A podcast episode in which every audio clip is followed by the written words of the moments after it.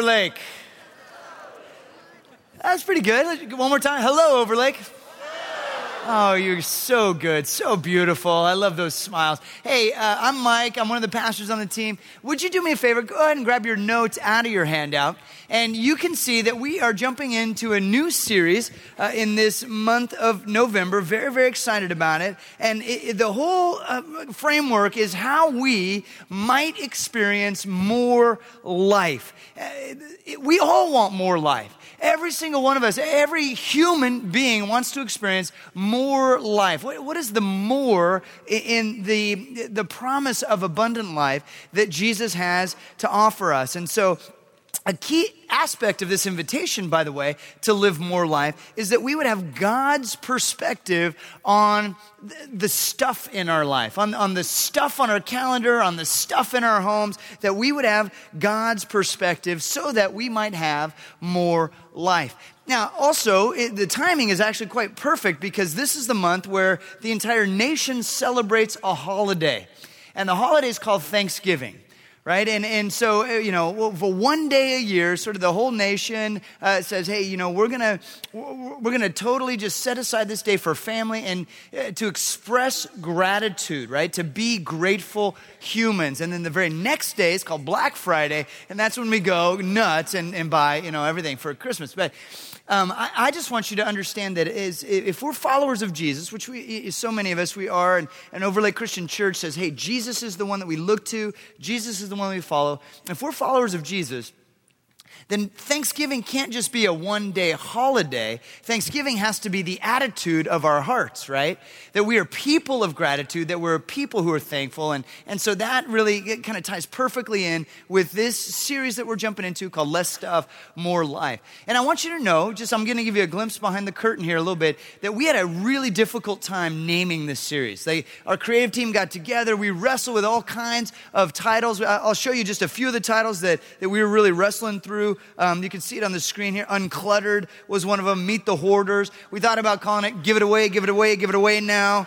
Um, uh, you can see sort of at the end of the list uh, a, a, crew for you know who and live free or hoard hard.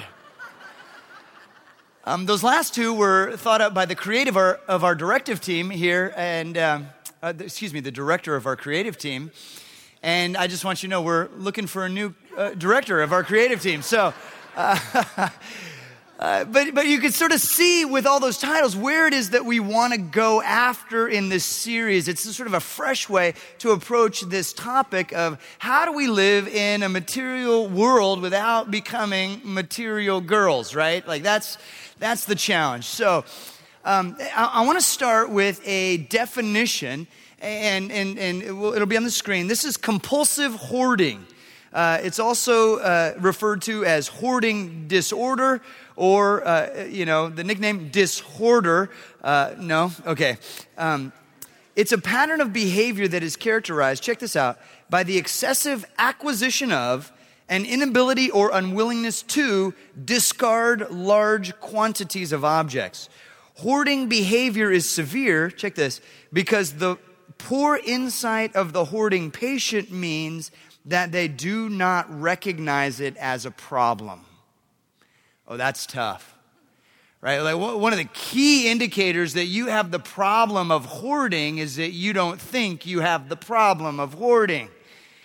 Now, it is estimated that right now in America, between 2 and 5% of the population are compulsive hoarders but I would suggest to you that just about all of us are touched with a bit of the malady.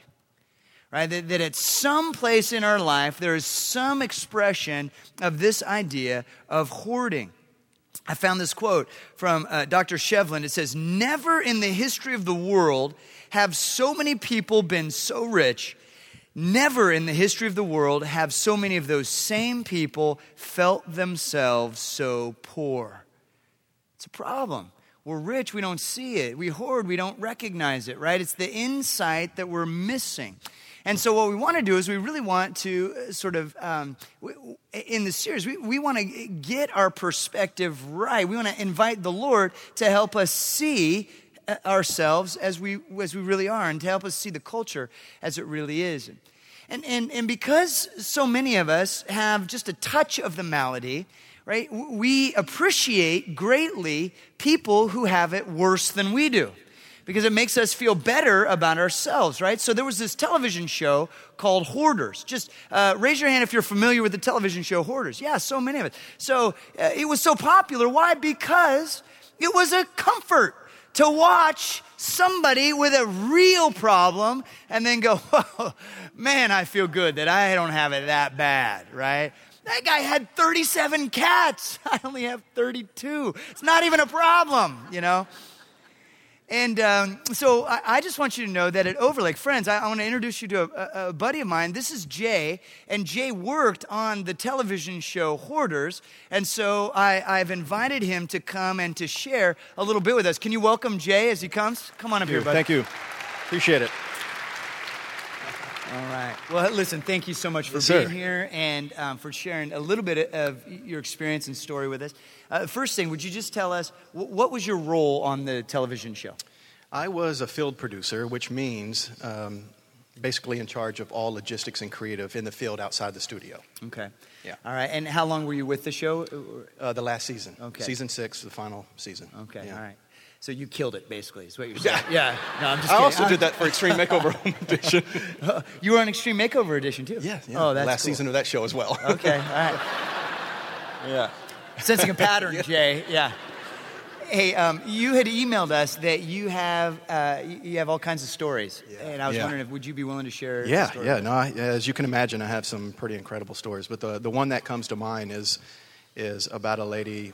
For her privacy, we'll call her Stacy. Okay. And she was an incredible, loving, caring, you know, lady in her 40s uh, who had uh, two daughters that loved her dearly, grandchildren who loved spending time with her. But Stacy hoarded so much stuff. She filled her house with so much stuff. Her children felt it was unsafe for their kids to visit their grandmother. Wow. And you can imagine how devastating that would be for Yeah. you know someone that didn't have this disorder. Right. But for for Stacy, she chose stuff over her family, and it's hard to imagine you know someone doing that. But it, the feeling she got from hoarding stuff, from collecting all this stuff, uh, just became an addiction that she lost control of. Right, right. Now, the show, right, you guys come in and you help uh, the situation, Yeah. right, by sort of divesting all that's being hoarded. Yeah. Um, talk to me about how that process was and then, and then your response, uh, you know, as you visited afterwards. Right, right. Well, yeah, it was, you know, a, a traumatizing week for all involved. You know, us just being around this situation of someone that's so attached to stuff that has no meaning to us. You know, thousands of uh, fast food wrappers, you know, in the corner that they could not get rid of one of them. You know, so it, it was it was a difficult challenge to to wrap creative around a situation like that. Yeah. And it was hard for them to let go. Um, but this this story stands out to me because uh, I visited Stacy a few days after we wrapped this episode, and she had already filled her house with all this stuff again, just a couple of days after. So, So, you had, the house was clear, and then just a few days later, it was already already back. I was devastated. Wow. Yeah. So along those lines, do do the people on the show Hoarders do they ever realize that they have more stuff than they could ever use? No, no, they don't. At, at the end, you know, we, we that's our hope and our goal every episode to get them to realize that. But no, no, not at all. Total denial. Friends and family can see it. but Yes, they- but absolutely. Friends and family can see it, and they're the ones who contact us. But Right, right. Uh, no, total denial. And then just to tie this all back in with the, the message today, um, do you think that the people on your show had more life because they had more stuff? No, hundred percent assured that they had no, no, mm-hmm. no, because they actually were drowning, Right. drowning, you know, in a sea of the stuff. They, they, no. My answer is no. Okay. All right. I think we're clear on that. hey, can we thank Jay for being here? Jay, you. thank, you Thank you. so Thank much you. for Appreciate sharing with us. I appreciate that.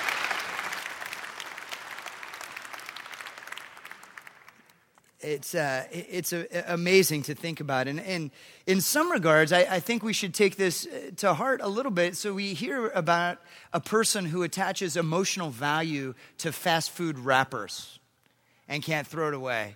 And, and every one of us instantly thinks, oh man, what a mess. But we do the same, right? We, we attach emotional value to material goods, and then we can't release them. We, we can't let them go. And, and so you see, right, how this, how this ends up harming us. I, I read a story this week about a guy who uh, just filled his house with stuff. This was in the 40s. And he was so petrified that someone would steal his stuff that he put booby traps all over the, the house. And then one of those booby traps he set off and it killed him. And then he got buried in his stuff. They couldn't find him forever. Aren't you glad you came to church today to hear that story?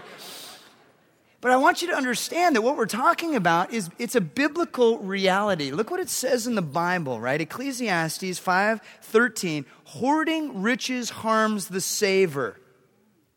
Hoarding riches harms the saver. We don't want to be harmed, right? We, and so that's why the title of this, this is less stuff and more life. We want to experience the more that God has for us. And I know this is going to hit sort of everyone a little bit differently. Um, so I just want you to make it personal if you can uh, today and, and the next couple of weeks. Because not all of us have this same area or it manifests itself in the same way. So I want you to think for a second, just a couple of indications. Have, have you ever reached up in a closet and tried to pull something out of that closet and have an avalanche of stuff fall on you? Just show of hands. Anybody humbly honest? Thank you. Thank you for that. How many of you have an area of your garage that you don't go to very often because you have to move stuff in order to get there and it's just too much darn work? Anybody? Yeah. Um, here's a tough one. How many of you have uh, trouble sometimes finding the pair of a, the matching pair of uh, shoes because you have so many shoes? Anybody? Uh, shoes? Uh, Robin's like, my hand's up the whole time, Mike. Thank you. So you see, here's, here's a, an odd sort of definition of hoarding, but, but I think hoarding also manifests itself with um, fitness equipment.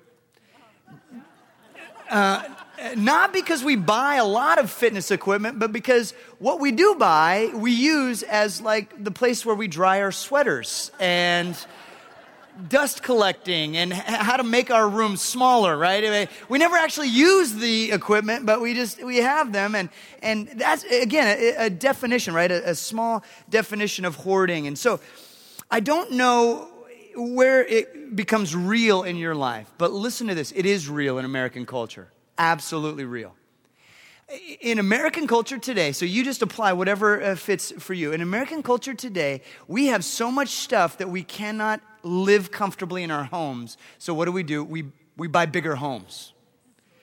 And then we fill our homes, even the bigger home, and we fill our garages, even the third and fourth car garage. And then we have so much stuff that we can't enjoy our place. So we, we rent storage units to put our stuff into. Now, lest you think I'm laying it on too thick, you need to realize that last year, the storage rental business in America did $22 billion worth of work. It is the fastest growing aspect of commercial real estate in our nation. Uh, the people who study this stuff say that it is recession proof. And the reason it's recession proof is because when the economy is depressed, people are depressed. And when people are depressed, what do they do? They buy more stuff and they put it in storage. So I just want you to see that this is a reality. And I'm not trying to, to hurt anyone's feelings. I'm not trying to, to get up in anyone's face. I'm saying we are all in some measure complicit in this. That, that, that, I'm not saying that everyone's mentally ill. some of you actually I, I know are, but that's t- totally different. I just want you to understand that it's important for us to look underneath the hood and to see what is the motivation going on behind why we end up doing some of this stuff. Why is it that, that there is this subconscious reality that so many of us buy into that if we had more stuff, then we'd have more life? We have to take a look at that. We have to see, and we have to invite Jesus to come right down in the midst of that so that he could help us live free. So let's just take a look. The title of the message is called More Contentment. And we want to be more content in our world. We want to be more content within our own skin. And so here are some of the things, the attitudes, and, and the values that we embrace that war against contentment. If you're filling in the blanks, the first one is security. This is why we go after stuff, because it provides for us a sense of security. And I'm just gonna, I'm just gonna say this. Uh, we, we all feel, and, and um, Mike, Mike Howerton too, we feel a little bit more secure if we have a little money set aside in the bank. That if I have, uh, like, like uh, uh you know, the day we get back from Costco trip, I feel a little more secure because the pantry is full, right? That, that somehow we, we, we put our security in, in you know, cash or these things. And, and uh, I, I mean, for me, even I have a drawer where we keep all our coffee in. And when that thing is full of coffee, I feel secure. And when it's not full, I go to the store. Like it's just, it's easy for, I'm an addict, it's true. I, I just want you to see that, that, that we end up saying somehow, subconsciously, we say that my security is in this thing. Now, what's, what's Jesus saying to us in the midst of all this? He's saying, don't worry. Don't worry. He, he says, listen, don't be anxious. Don't let your hearts be troubled. Don't worry. What Jesus says is, look, you're putting your security in stuff.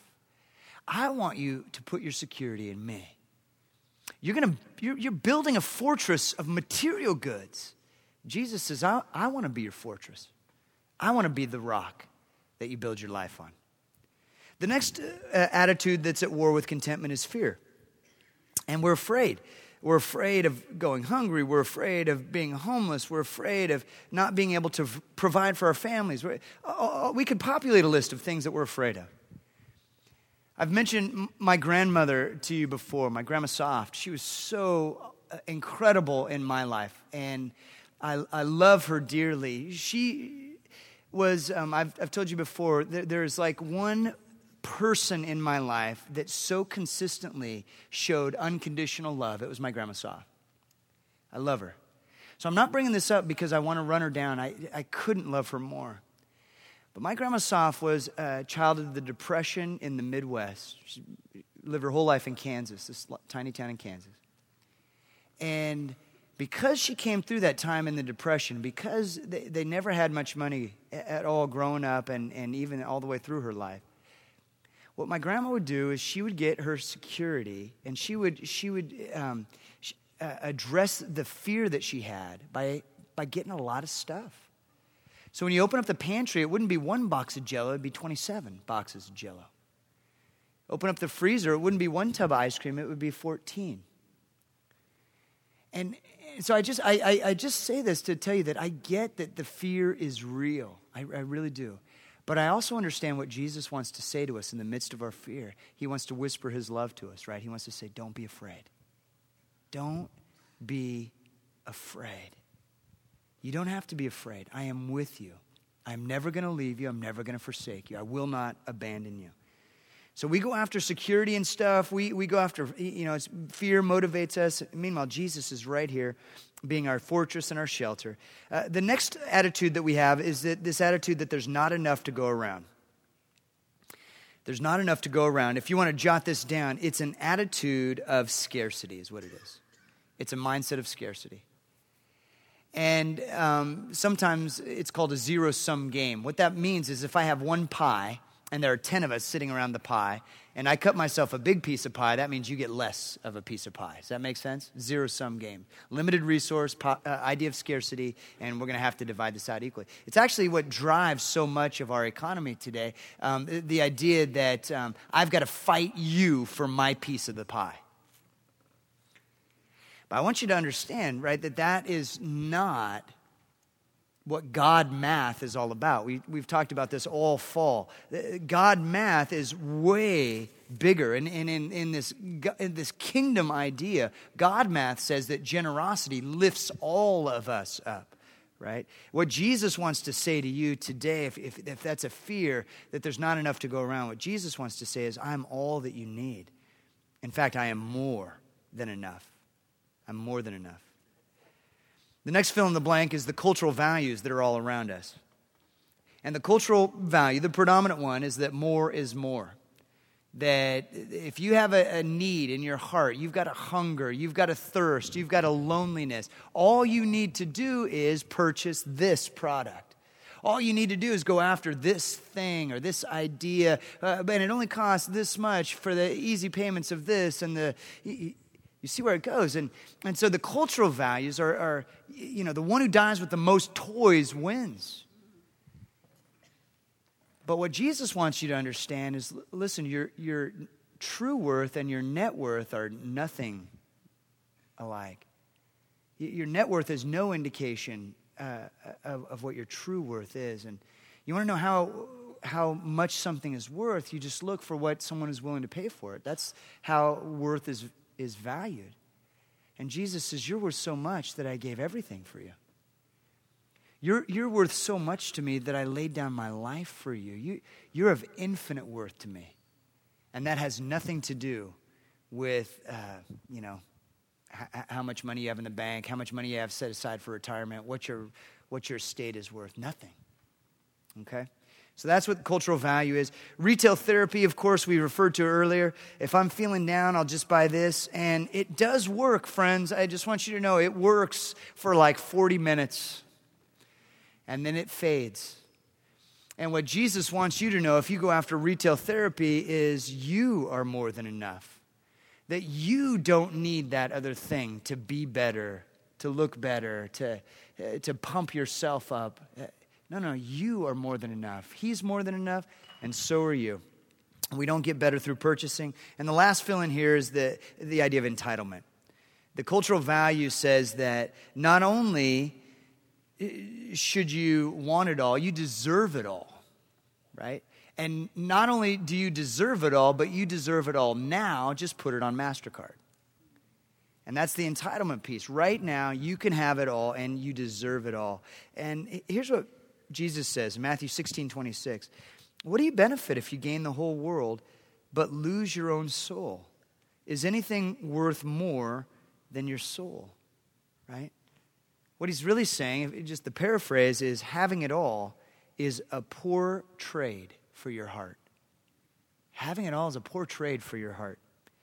And these are the attitudes that war with contentment, and they prompt us, they, they propel us down this road of hoarding, of gathering more stuff to ourselves uh, so that we experience less life. Now, there are a couple of antidotes, and I want to shift now into how do we move to the positive. Antidote number one is we approach generosity with the attitude of Christ.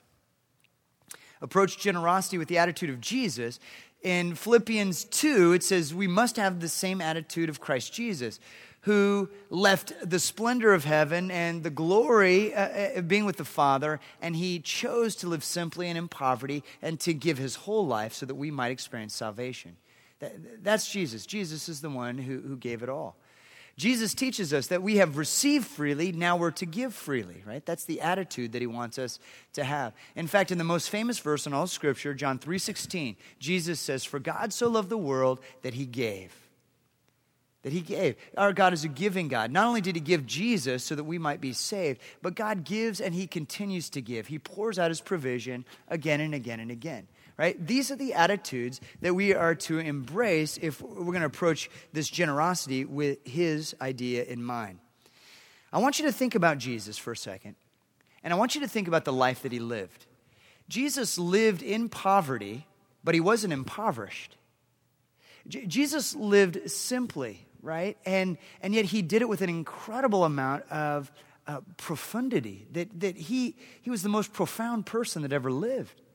And he did it with this intentionality. And the reason why Jesus could live simply and live in poverty, but yet be so profound, is he knew that his father is not the God of scarcity. He knew that his father is the God of abundance. And so he was operating out of that connection with the Lord, and he was living in the abundance of his father every single day of his life Of course, friends, that's what we are invited to live as well. Jesus says in Luke 6:38, "Give away your life. You'll find life given back, but not merely given back, given back with bonus and blessing." Giving, not getting is the way. Generosity begets generosity. These last couple of weekends, my wife Jody and I have been invited to fundraisers for a couple of different causes.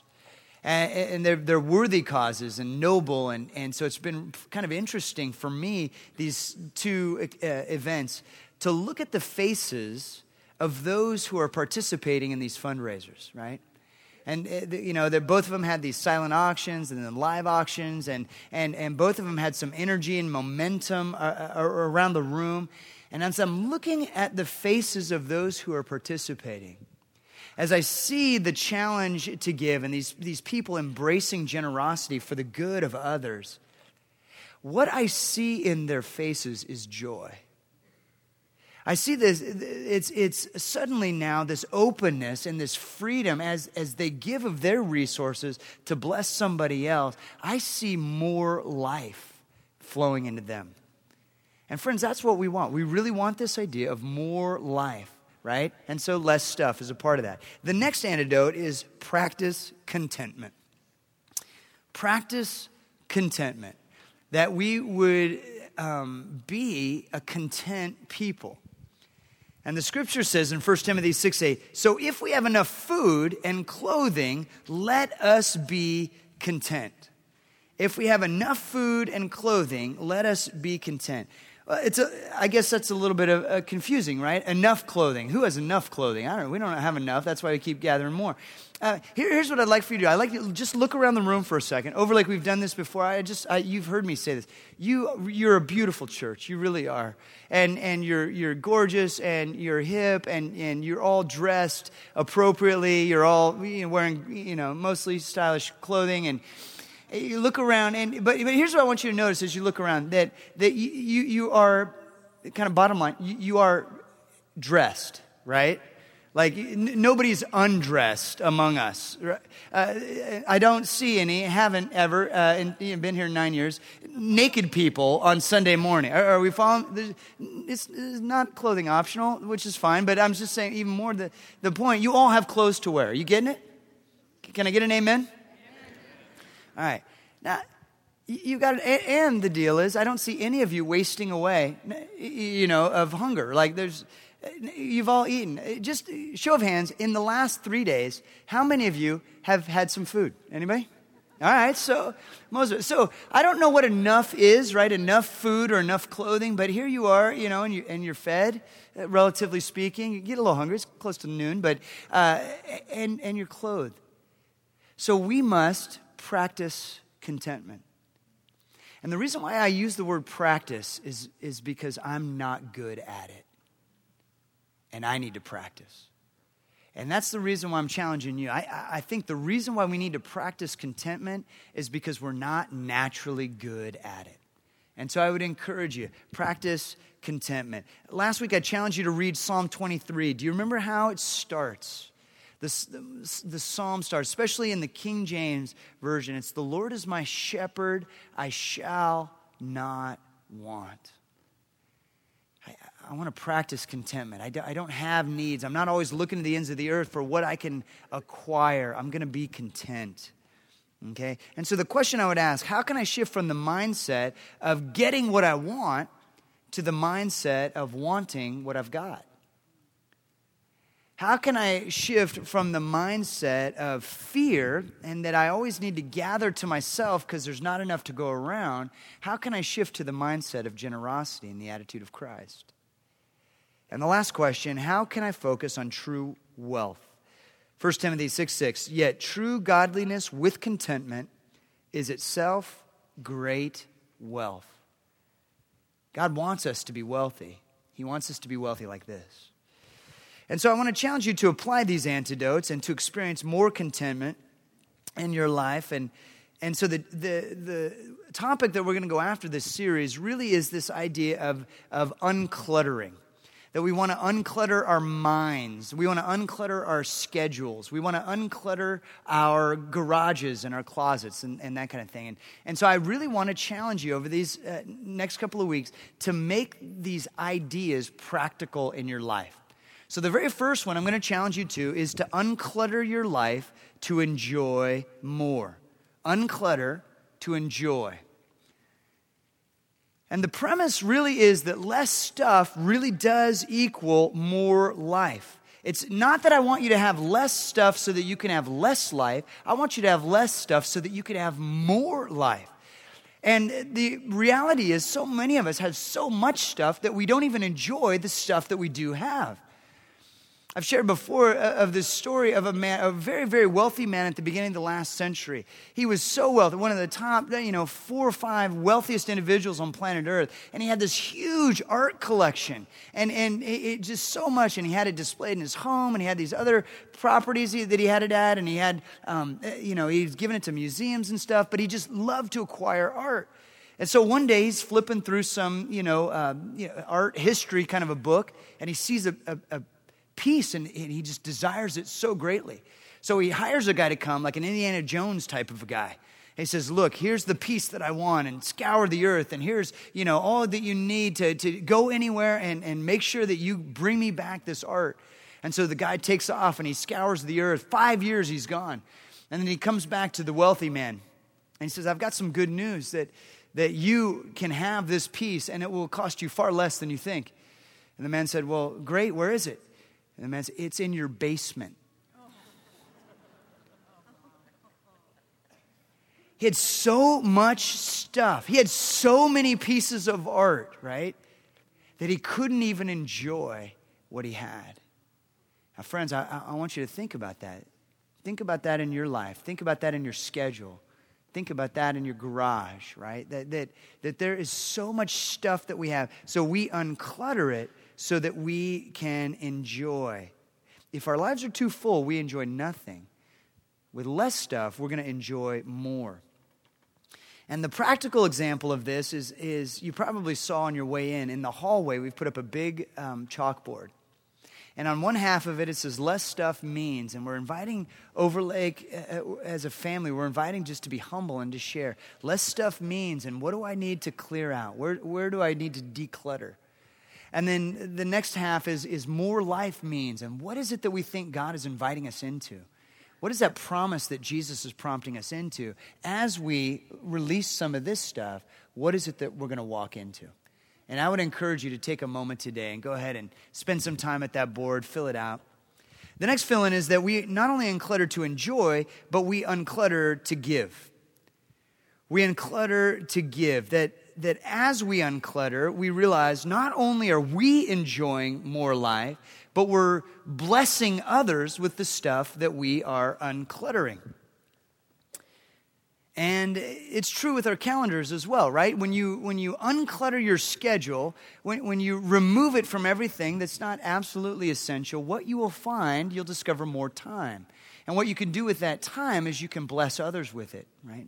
You can build relationships. You can invest in friendships. That the quality of your life then rises. You're enjoying more and you're blessing others. Does that make sense? So I, I want you to make this really practical in your, in your world. And so my wife will attest. I, I live this this week. I, I, I want to bring hard challenge, but I also want to live the hard challenge I'm bringing. Uh, you're like, oh, great. Pastor likes to practice what he preaches. That's always good. And a preacher. Uh, so he, here's what I did. This week, I, I cleaned out my closet. Closet was a mess. I had a ton of stuff in it, just all you know, just junk and clothes and clothes are supposed to be there, but junk not. And so I just had all this stuff. So I cleaned out my closet. And I, I went through it and I, I, made these like three huge piles of clothes, right? We got a picture over here. In fact, that, that green plaid shirt on the side, uh, my buddy Lee was like, hey, that's my shirt. You know, I, oh, great all this stuff, you know, and I just I, I grabbed all these these uh, you know and, and straightened everything and washed everything and and I found a watch. I found this. I was like, oh my gosh, I'm enjoying more. I didn't know I had this watch. I put it on. I'm like, oh, it fits. It's so great. I love this watch. You're like, hey, Pastor Mike, what time it is? Well, let me tell you. Actually, it's broken. I can't tell you, but. It, I'll get it fixed. But I was so stoked to find this watch, and I go to my wife, Jody, oh, look, look at this watch. Don't you think it's cool? She's like, yeah, I bought that for you. Oh, oh man, so much junk that I can't even enjoy the stuff that I've been given. And, and uh, so, um, so what, what did I do with all that, right? What, I just want you to know if you can look at the back of your outline, you see that there are all kinds of, of places to divest stuff. And the reason why we chose these places is because we think many of them are doing great kingdom work you know, if you have baby kind of stuff, anything related to baby early years, that we want to bless our special delivery with that. And uh, so you can see a couple of options there on the back of your outline. What I did with all of the, that stuff from my closet is I gave it to the Salvation Army at uh, Fred Meyer in Redmond. Just went and dropped it off. And, and so here's what I'm I'm literally asking you to do that.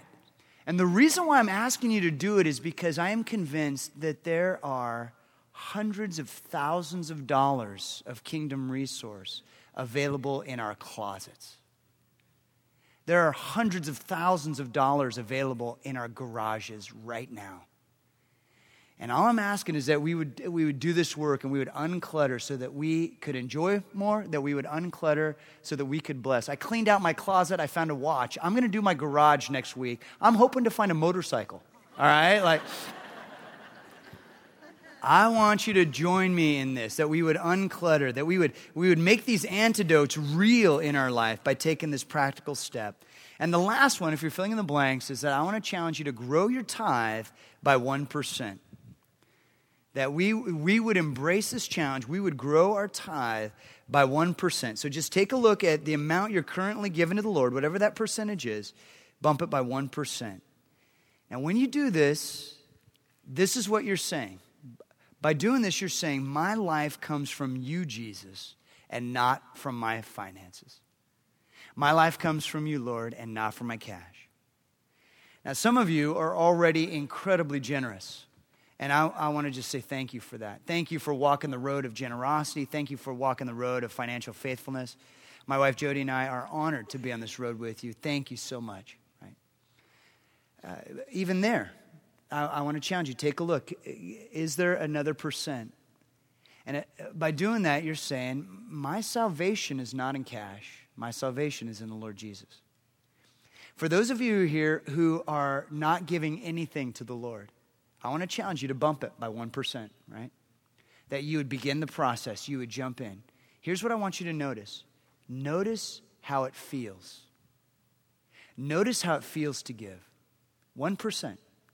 Notice if you even recognize that that 1% is gone. Notice the hold that money has on you and how it seems to be relaxing its hold as you continue to give. A couple months left in the year. My challenge is that we would bump our tithe by 1% through the end of the year. And what I want to do as I close this thing is I want to bring it all back to Jesus. Because you need to understand that Jesus Jesus is the Prince of Peace. What is contentment? Contentment is a part of the peace that he brings. Jesus, let me put it this way o- Overlake, I want you to be at home in your own skin. I want you to be content with the person that you are as you walk humbly with the Lord. I want you to experience freedom from the things in this world and this culture that want to keep you in bondage.